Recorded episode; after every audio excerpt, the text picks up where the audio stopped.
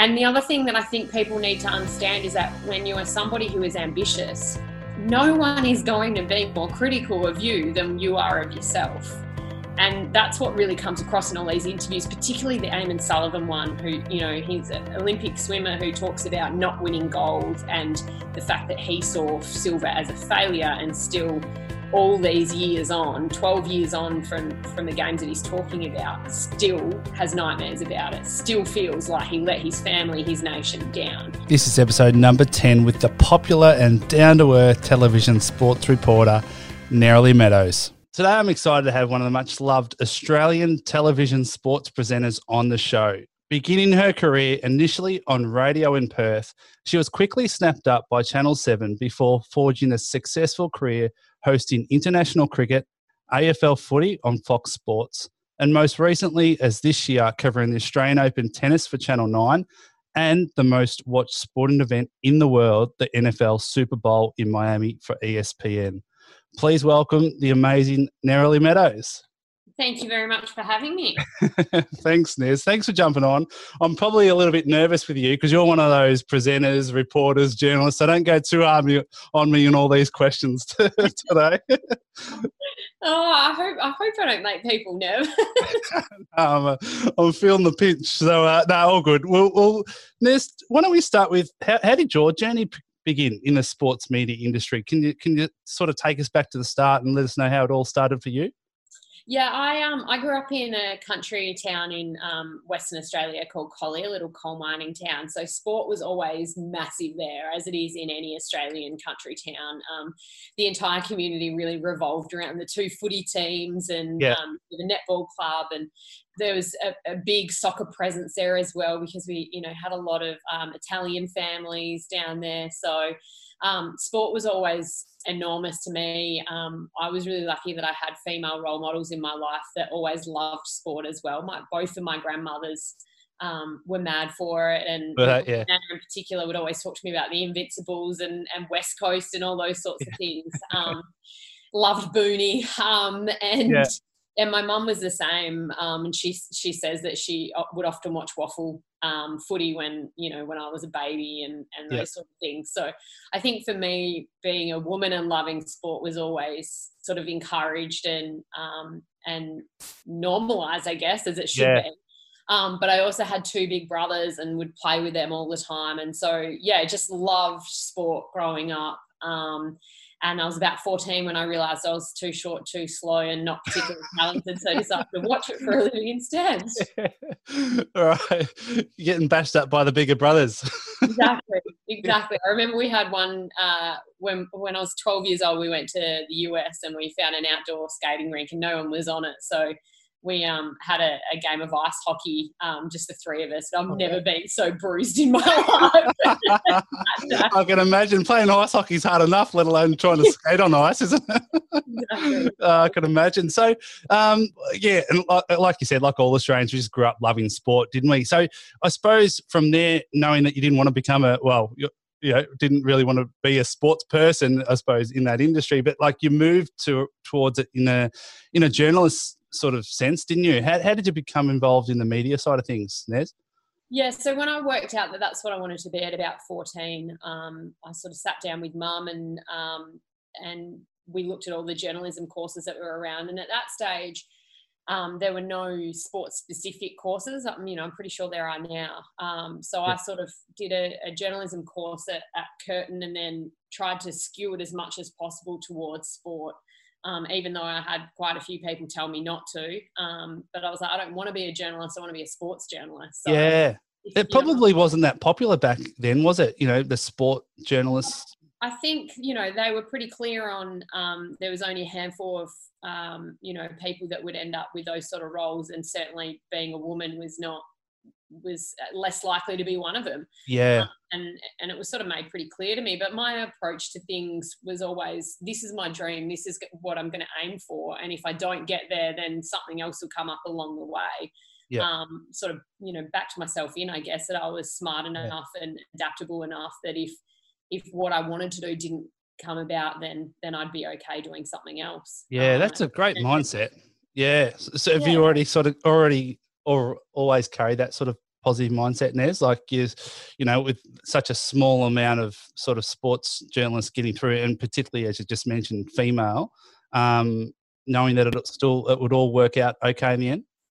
I think you know I've got parents who uh, always believed in me and um, and certainly encouraged us kids to, you know, as corny as it sounds, follow our dreams kind of thing because you know my my two brothers one of them played hockey for australia and the other one's an actor so between the three of us we didn't exactly pick the most stable profession yeah, no. um, the oldest one ended up going from hockey to being a teacher which is a much more um, admirable uh, profession but yeah they they sort of always just quietly believed in us they were never mm. you know the loud parents on the sidelines or anything like that but they yeah. just instilled a belief and particularly, um, you know, my dad is particularly quiet, and so he would just sort of quietly let us go about our business. And obviously, you know, in a lot of people's lives, the the approval of your parents, but particularly your dad, is um, is definitely um, one of those high rank sort of things that you're yeah. trying to achieve. And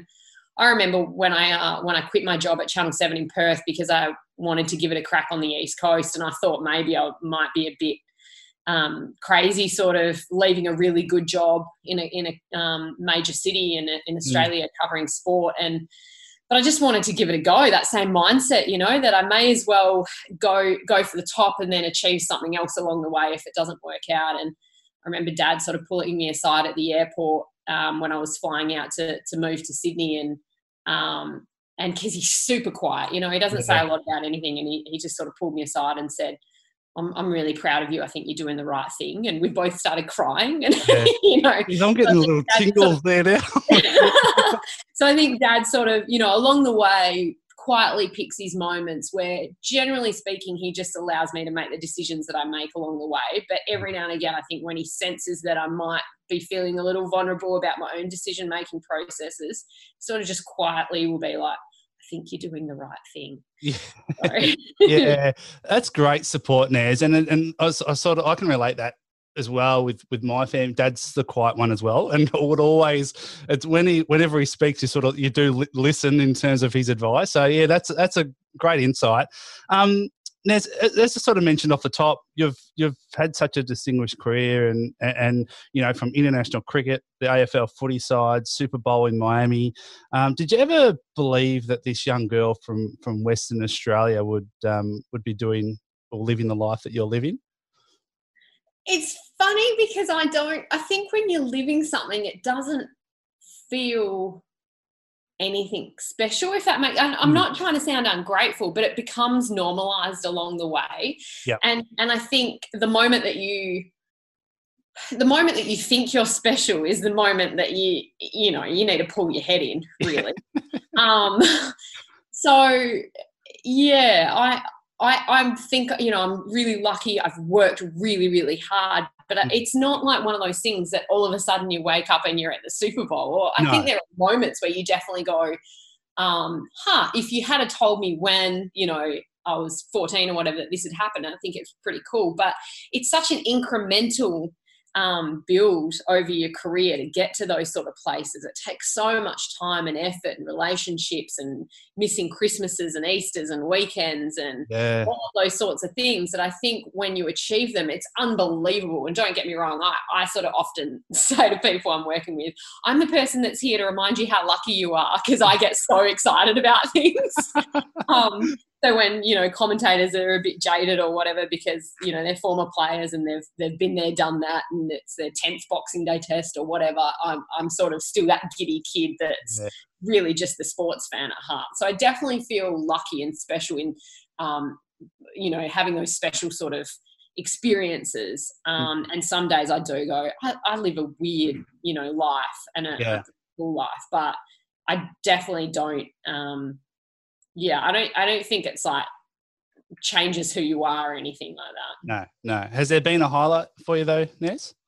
There's been so many. I mean, the the two two of the cricket World Cups that I've covered definitely stand out. In 2015, uh, covering the men winning on on home soil, um, I got to cover that both in Australia and in New Zealand, and um, you know that was such a special experience. And it was after such a long summer, and Um, you know, we lost Hughesy that Phil Hughes that summer, yeah. um, and so I think uh, it will never cease to amaze me just how those boys coped and the emotion involved in it. And I don't, I don't think as a country we really, I think we've, you know, one day cricket has sort of diminished a little bit across our lifetimes. Mm. And I don't think we really quite understand how special that particular World Cup win was, given all the circumstances.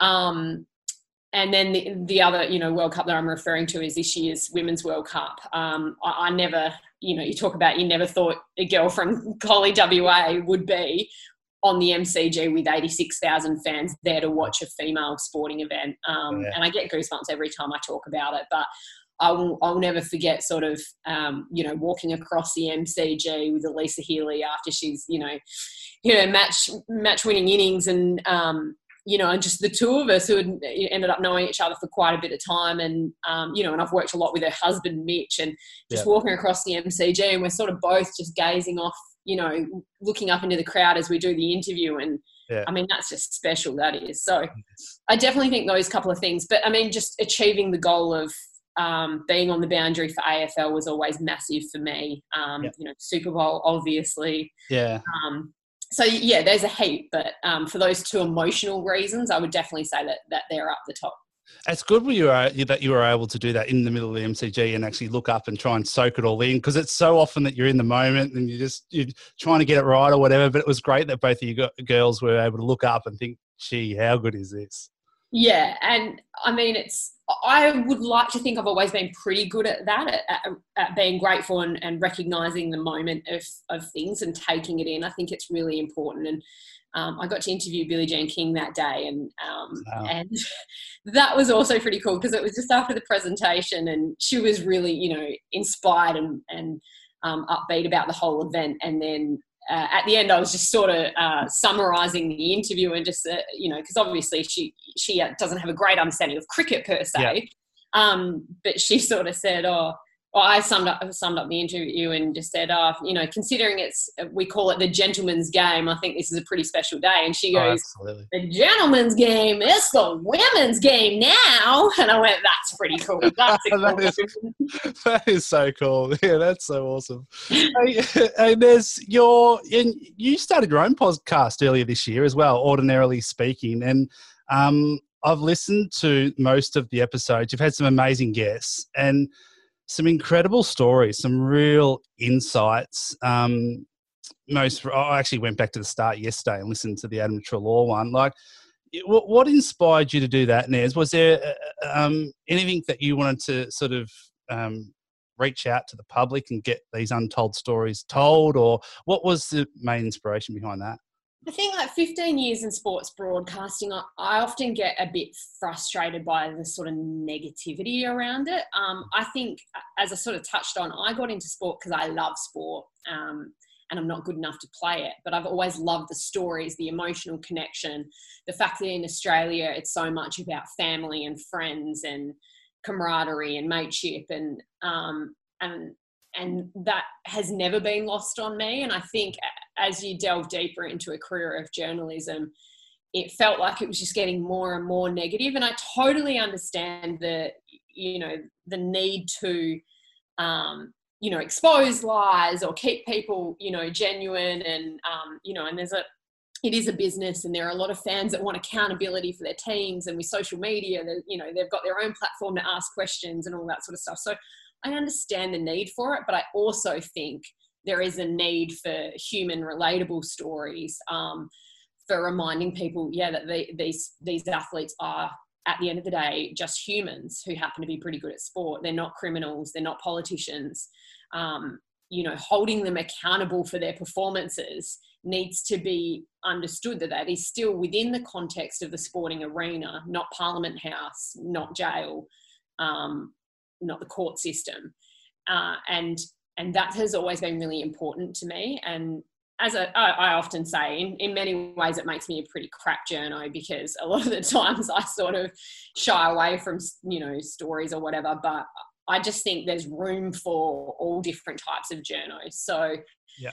that was my motivation. I wanted to you know i've always really throughout my whole career been interested in those kind of stories um, what really makes people tick celebrating their achievements and not just yeah. um, holding them accountable for their their failings and and the other thing that i think people need to understand is that when you are somebody who is ambitious no one is going to be more critical of you than you are of yourself and that's what really comes across in all these interviews, particularly the Eamon Sullivan one, who, you know, he's an Olympic swimmer who talks about not winning gold and the fact that he saw silver as a failure and still all these years on 12 years on from from the games that he's talking about still has nightmares about it still feels like he let his family his nation down um, whereas most of us have even you know a lot of people have even forgotten the race was even run you know hmm. um, and and so for me yeah i think that's really important but but the lay on you know this the second effect of that or, or result of that is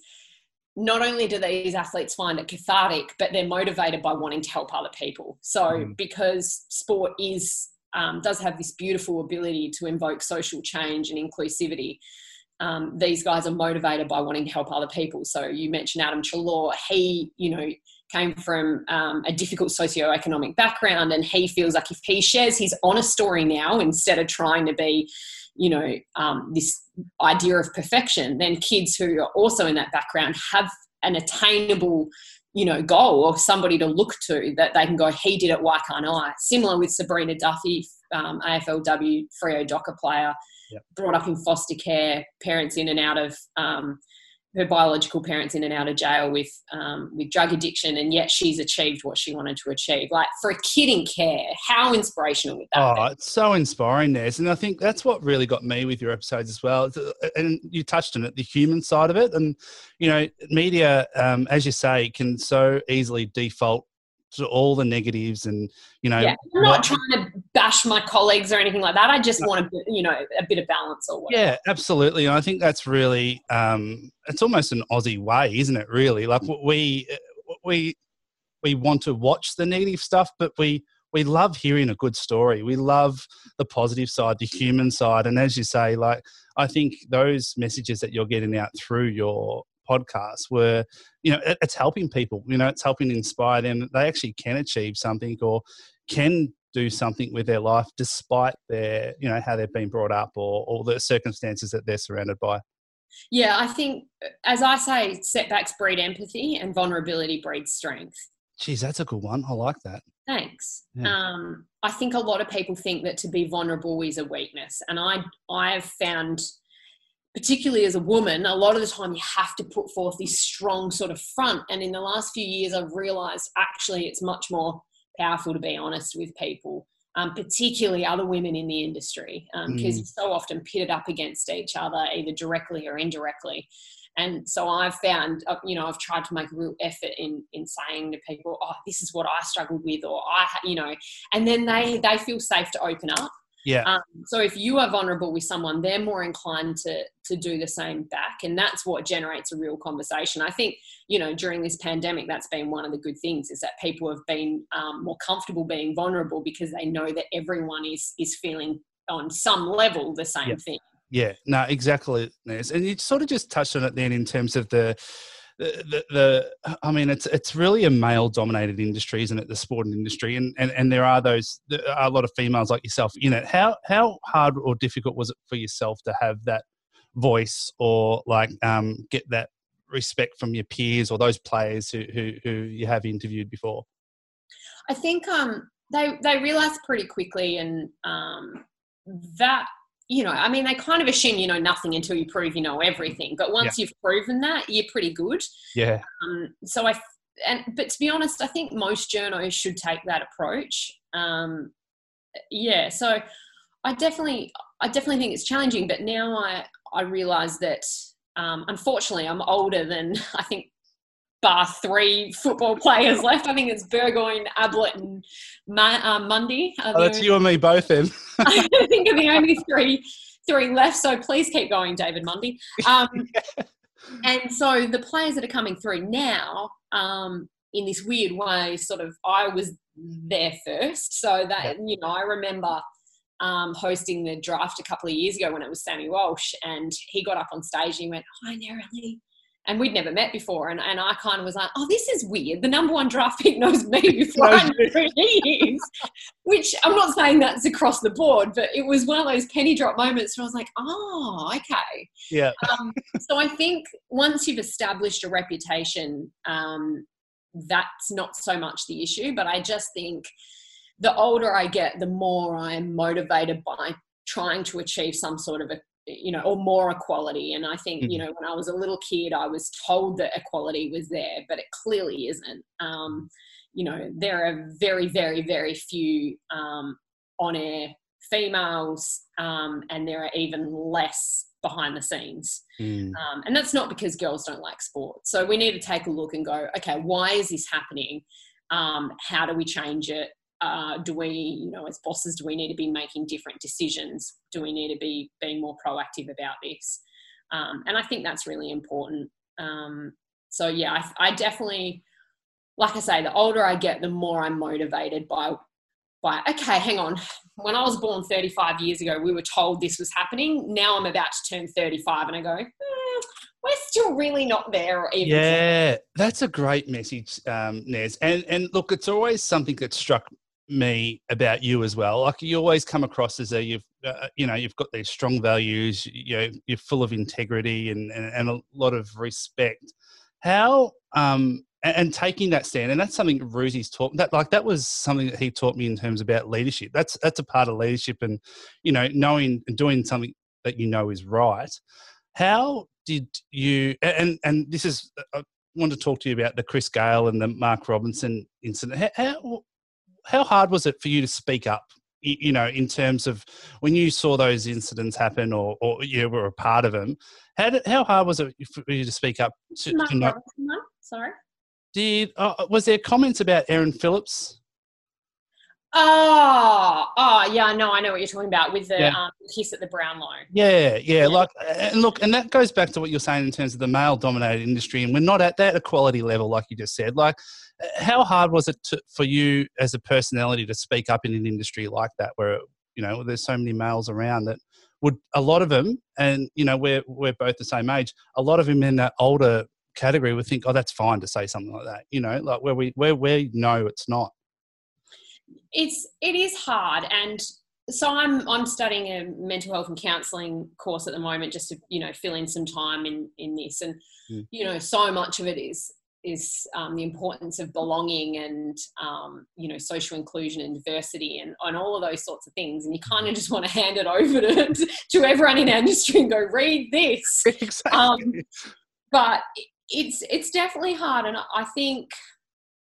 um, when you stick your neck out to do, because as you say, doing the right thing is not only um, often not, it is not often the easy thing. No, it's never um, often popular either, is it? Yeah, and and a lot of the time, only time tells that you did the right thing. Mm. And that is a really hard thing to do and it's why i haven't stuck my neck out that many times and why a lot of people don't. I think we've seen something you know recently for example um, with indigenous australia and particularly within footy there has been more indigenous australians and players coming out in the last Went few out. months and being pretty honest and, and vulnerable and upfront about it, whether it's, you know, Eddie Betts or Chad Wingard or, or even, you know, Nicky Winmar speaking more about it. Yeah. And I think because we've we've as a society allowed a platform to have those discussions, which has only come about because of the death of a black man in America. Mm. So I think that disconnect um, has actually allowed us to be more vulnerable because um, white Australia doesn't feel necessarily um, like they're to blame for this particular incident. And therefore, it allowed the walls to come down a little bit to have the conversation. Yeah. Um, the way that I sort of describe it is it's almost a bit like group therapy. If somebody else starts, you're sort of, um, it's like this global group therapy, right? Yeah. Something yeah. happened in the US, the rest of us are looking within ourselves to see what we can do. Mm. Um, that's that's what happens when an incident happens. Is it allows you the platform to speak up and speak honestly with less fear of judgment, rather than just sticking your neck out arbitrarily and saying this is what happens um, I'd like you to believe me. People will often get defensive if you do that. Mm. So that's why people take the opportunity in those sort of moments to try and say, look, you want to know what it's like for us? I'll be honest. But there's very few opportunities that I've had in my career to actually do that, where people genuinely ask you, what is it like for you? And secondly, that you feel like you can actually honest, honestly answer mm. without fear of reprisal or, you know, or backlash, whether it's social media or within the industry. Um, yeah, and I think it's a long, it's a long time away until people um, you know, whoever it is that's being marginalised, whether it's women or Indigenous Australia, you know, we're still a long way away from people to be able to speak freely all the time. Do you ever think we'll get there, Nez, or do you think it's uh, like a constant improvement that that the nation needs to continue to go through, or the sporting industry itself? I think I think the latter. Um, I hope we we get there one day. I would love to be able to be in a position where things don't happen and or if they do happen everyone is aware of it. There's so many things you know with um, with women and i've spoken about it before like just things like access to toilets. I mean and it's often the most basic things that give you an indicator of what it's like day to day. Um, so most of my career i love my career. I'm not you know complaining. I'm not saying it's the worst thing in the world to be a woman but there are still a lot of things that that the blokes in the industry just wouldn't even know. Yeah. Um, and and I think also when you're in it, you kind of just keep going. You don't you try and even yourself not to highlight it or notice it because what's mm. point really? Yeah. No. Um, I hope that it gets better. You know, I've got an eight and a half year old niece who this year on her eighth birthday, I organised for her to run out and be the mascot for the first ever AFLW um, oh, really? Derby. So, you know, she looks up and sees Kara Antonio um, you know, who's married to a teammate, that's that's legal in 2020 as well, yeah. which is amazing and should have been legal bloody well before that. But you know, this is a little girl who gets to look up at her hero, run out with the team. Um, in front of a big stadium with lots of people, and so that you know you compare that little set of context compared to when we were kids. Yeah, I was the only girl in the soccer team, let alone footy team. Um, right. you know, changed enormously. Yeah, and that's one of the biggest things that I've noticed. Or certainly when I was watching AFLW, that was probably one of the biggest smiles that got that was put on my face was seeing all those young girls in the crowd and their eyes light up. And I know they do it at, a, at an AF, men's AFL match as well, but to see so many girls in the crowd and be like it, it was it was a great sort of um, image for me to see all these girls feeling so inspired and look so excited and, and looking up to these female athletes who are who are doing amazing things on on the footy field. It was just yeah, it was great to see. But you know what I think is even or as important as that is all the little boys at the AFLW looking up and seeing their heroes. Yeah. And that, that's the thing for me is I take my niece once again and I often use her as an example. She's got three little brothers. All three of those little brothers play Auskick because their cool big sister plays it and their auntie's on TV talking about it. Yeah. So their life in an instant has completely changed. Yeah. You know, women – play footy, and it's as simple as that. Their perspective from an early age had got an Yeah, uh, yeah. What a great yeah. And if, if we change the male perspective as well, that's where change really happens. So it's not about telling every little girl or every big girl you can. It's um, it's telling them that, and the boys believing it. Mm. Yeah, no, great message, Nez. Nez, um, what's um, what's on the agenda for you now? What's what's the next sort of? I know you're sort of still in lockdown down there in Melbourne, but what's what's the next uh, sort of six months, twelve months look like? Um, uh, does anyone know what the next six to twelve months? I know it's a, that's a hard question. I know. Podcast get released. exactly, a few weeks now. um, yeah, I I am actually off to the IPL. Oh, okay, fantastic. Over in India.